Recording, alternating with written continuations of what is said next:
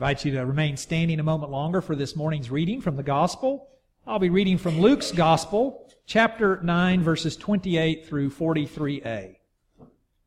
Now, about eight days after these sayings, Jesus took with him Peter and John and James and went up on the mountain to pray. And while he was praying, the appearance of his face changed and his clothes became dazzling white. Suddenly they saw two men, Moses and Elijah, talking to him. They appeared in glory and were speaking of his departure, which he was about to accomplish at Jerusalem. Now Peter and his companions were weighed down with sleep, but since they had stayed awake, they saw his glory and the two men who stood with him. Just as they were leaving him, Peter said to Jesus, Master, it is good for us to be here. Let us make three dwellings one for you, one for Moses, and one for Elijah, not knowing what he said. While he was saying this, a cloud came and overshadowed them, and they were terrified as they entered the cloud. Then from the cloud came a voice that said, This is my son, my chosen. Listen to him. When the voice had spoken, Jesus was found alone. And they kept silent in those days and told no one any of the things they had seen. On the next day, when they had come down from the mountain, a great crowd met him. Just then a man from the crowd shouted, Teacher, I beg you to look at my son. He is my only child. Suddenly a spirit seizes him and all at once he shrieks. It convulses him until he foams at the mouth. It mauls him and will scarcely leave him. I begged your disciples to cast it out, but they could not. Jesus answered, You faithless and perverse generation, how much longer must I be with you and bear with you? Bring your son here. While he was coming, the demon dashed him to the ground in convulsions, but Jesus rebuked the unclean spirit, healed the boy, and gave him back to his father, and all were astounded at the greatness of God. This is the word of God for the people of God. Thanks be to God. You may be seated.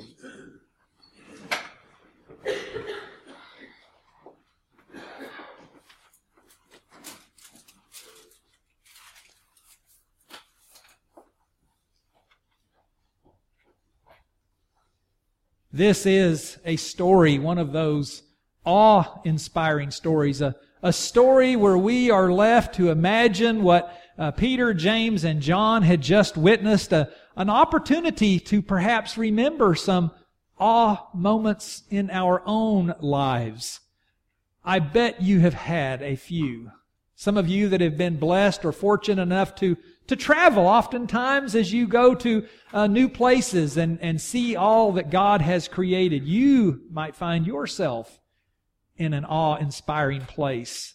There are those occasions where oftentimes uh, we are in awe. Uh, experiences, maybe that is the birth of a child, uh, the opportunity to uh, to be present at a marriage or a baptism, uh, perhaps you have been awe inspired at a spiritual retreat or in other such matters. We should be constantly amazed at our God. This God that created us, this God that created us in, in God's own image, this God that created us to be in relationship with our God. All of this should cause us an awe moment a man that I was reading about this uh, week uh, uh, decided he, he wanted to make a scale model of the universe. And so his plan was to start with a one inch diameter ball bearing to represent the earth. And what he realized as he uh, decided to make this model and did further study, scientific study, was that the closest star to the planet Earth, the, the star Alpha Centauri, needed to be, this, this next ball bearing needed to be 51,000 miles away from the earth ball bearing. And so certainly the man realized this is not anything I can do in my home. This scale model of what God has created. You know, it's interesting how uh, sometimes we want to uh, commemorate events, those kinds of awe-inspiring happenings in our world. Uh, out here on the corner of this building, there is a cornerstone uh, that represents uh, when uh, a lot of love, a lot of sweat equity, and certainly a, a spiritual drive to create a place where people could come and worship our God. So this cornerstone from 1913 is one of those uh, awe-inspiring monuments, at least to me, and I, I, think maybe to others in here. But when we travel, we find uh, historical markers we see buildings, uh, we see monuments to people and to situations that have had some sort of impact, uh, most often, uh, depending on their size, to, to greater numbers of people. But it's interesting how we seek to commemorate those kinds of moments. In this story that we call the Transfiguration story, we hear Peter suggesting to Jesus that, that a monument or a, a shelter, some sort of a building needs to be built there on the top of this mountain so that it can be remembered what had been witnessed, what had occurred there on this mountain. Now, I find it interesting that no, depending on where you want to read, there are at least three suggested mountaintops uh, where this experience uh, took place. Uh, but certainly we have this notion that about eight days, according to Luke's testimony, eight days after Peter identifies correctly that Jesus is the Messiah. I mean, he is in powerful ways identified to everybody that could hear. When Jesus says, Who do you say that I am? Peter has already identified him as the Messiah, the Son of the living God. And eight days later, Jesus selects Peter and brothers James and John to go up a mountaintop. Now, these guys didn't know what to expect, I don't believe. Uh, probably Peter is still kind of basking in the glow that he got one right. That he, that he correctly named Jesus and who Jesus is. Now, he hasn't figured out the connection of to, of to what that's going to mean to the world, but at least he got part of it right. And so I think he's feeling pretty good as they hike up this mountaintop. And when they get there, Jesus says, now we've come to pray. We're here and we're going to pray. So as they enter into this time of prayer, uh, Peter, James, and John get kind of sleepy. Now, this story has another accounting also in Matthew's gospel. And what I find interesting comparing Matthew and Luke's gospel, a number of reasons, a number of ways, but in this particular story, the Greek word that Matthew uses for transfiguration is not the same Greek word that's used in Luke. So there's a subtle bit of, of difference in those uh, understandings from those Greek words. In Matthew's translation, uh, the change, the tr- transfiguration is, is, is simply the change of, of Jesus' appearance. In other words, Jesus himself hasn't changed. It's just what he looks like at the moment, at least through the eyes of Peter, James, and John. However, in Luke's gospel, the word, the Greek word that we get changed really means changed. Jesus seems to be changed according to what Luke is understanding, and I find that interesting because as the story continues to unfold, it's actually the disciples who are invited to be changed. Not Jesus, but the disciples. And so maybe that word that is used out of the Greek as we, the audience, consume the story, as we listen to the story, as we look at the story, maybe it's a signal to us that that it's not just to be our outward appearance that changes, but maybe it's our heart that needs changing. But nevertheless, as the story continues, as, as the disciples wake up, they see Jesus talking to two people who, who it's obvious that they are, even though uh, Elijah and Moses uh, have been gone for hundreds of years. It seems that Peter, James, and John quickly figure out who, who is with Jesus and they overhear Jesus telling Moses, who represents the law of the people, and Elijah, who represents the, the prophetic tradition of the, the Hebrew people, Jesus is explaining to them that he is on his way to Jerusalem to fulfill the purposes of God. Well, in their, in their sleepy state, perhaps, in their, uh, you know, when you wake up and you still have sleep in your eyes and you're trying to find your glasses or the alarm clock or stumble to the restroom, all those things that happen to us while we sleep, perhaps it's that, that moment Peter just thinks, you know, hey, I just got one right eight days ago. I'm going to go ahead and throw another one out there and says, Jesus, we need to build some monuments here for these guys and you so that, so that our, our grandchildren can come back and find this place so that, that it's forever in the record books. And Peter's gotten it wrong. And he, and, and the story goes on to further suggest that on the next day when they come down from the mountain, when this man who is at wit's end with the situation in his family, the, the young boy that's convulsing, that seems to be seized by demoniacs, and he tells Jesus, I asked your disciples, and they couldn't do it. And so Jesus says, You faithless generation, how long will this take? You see, Jesus, I think, took Peter, James, and John up that mountain so that they could be changed. So that as they looked up and, and saw Jesus and this radical new appearance, the glowing face, the awe of the, the white around him, the bright light, that maybe they could remember the story, the same story that Barbara read to us from Exodus, where Moses, as he encountered God, would come down with this remnant of God still about him. So much so that he had to put a veil on so that he could talk to the people. Friends, when was the last time you radiated Christ so much you needed to cover up with a veil so that you could talk to your family or your friends? You see, these awe moments, these opportunities we have to come to the mountaintop, they should be changing us because we can't stay there. We can't build a monument to impress people. It's not for us to point and say, over there you can find Christ. Christ wants to be in our heart. And Christ wants to be radiated by our words and our actions so that this world knows we love. We love our God and we love one another.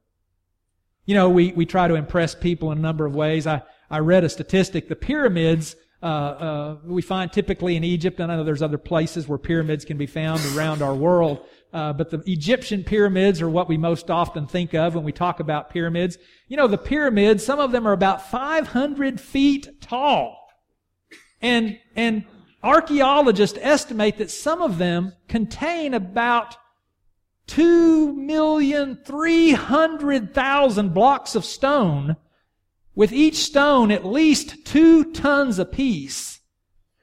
And you begin to see the enormity of the pyramids. One a biblical scholar, one uh, Protestant scholar said, look, within the base of a pyramid, typically, you could find all of the great Italian cathedrals could fit in the base of one of those pyramids. That's how big they are. You could put the cathedrals from Florence and Milan. You could put St. Peter's from the Vatican in there. And additionally, you could add St. Paul's Cathedral in London and Westminster Abbey. The vastness of those pyramids could contain all of those places of worship in the base unit of the pyramid. That is huge, my friends. Huge.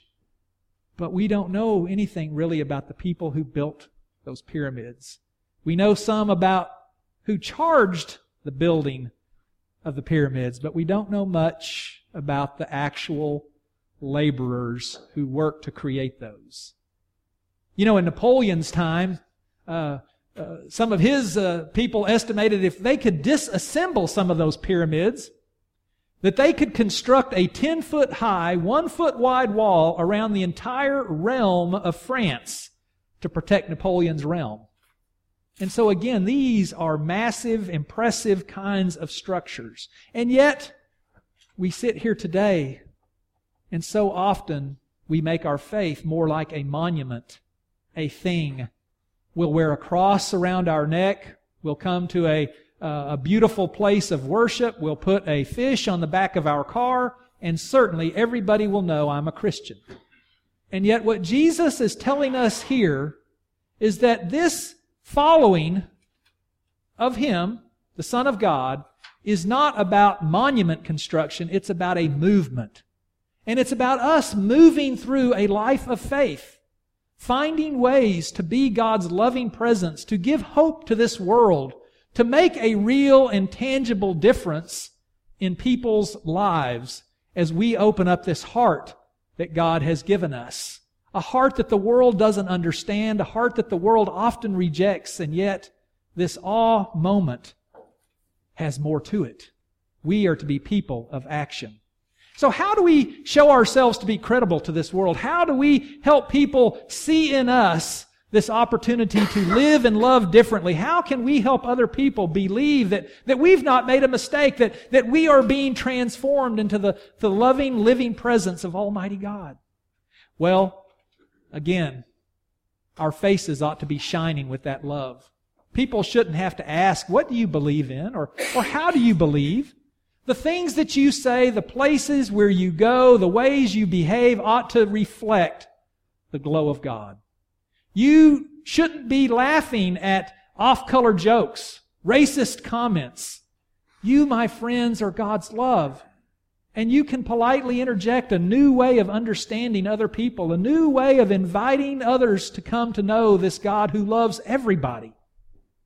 Jesus shined and you and I should also. We should reflect God's love because sin distorts that.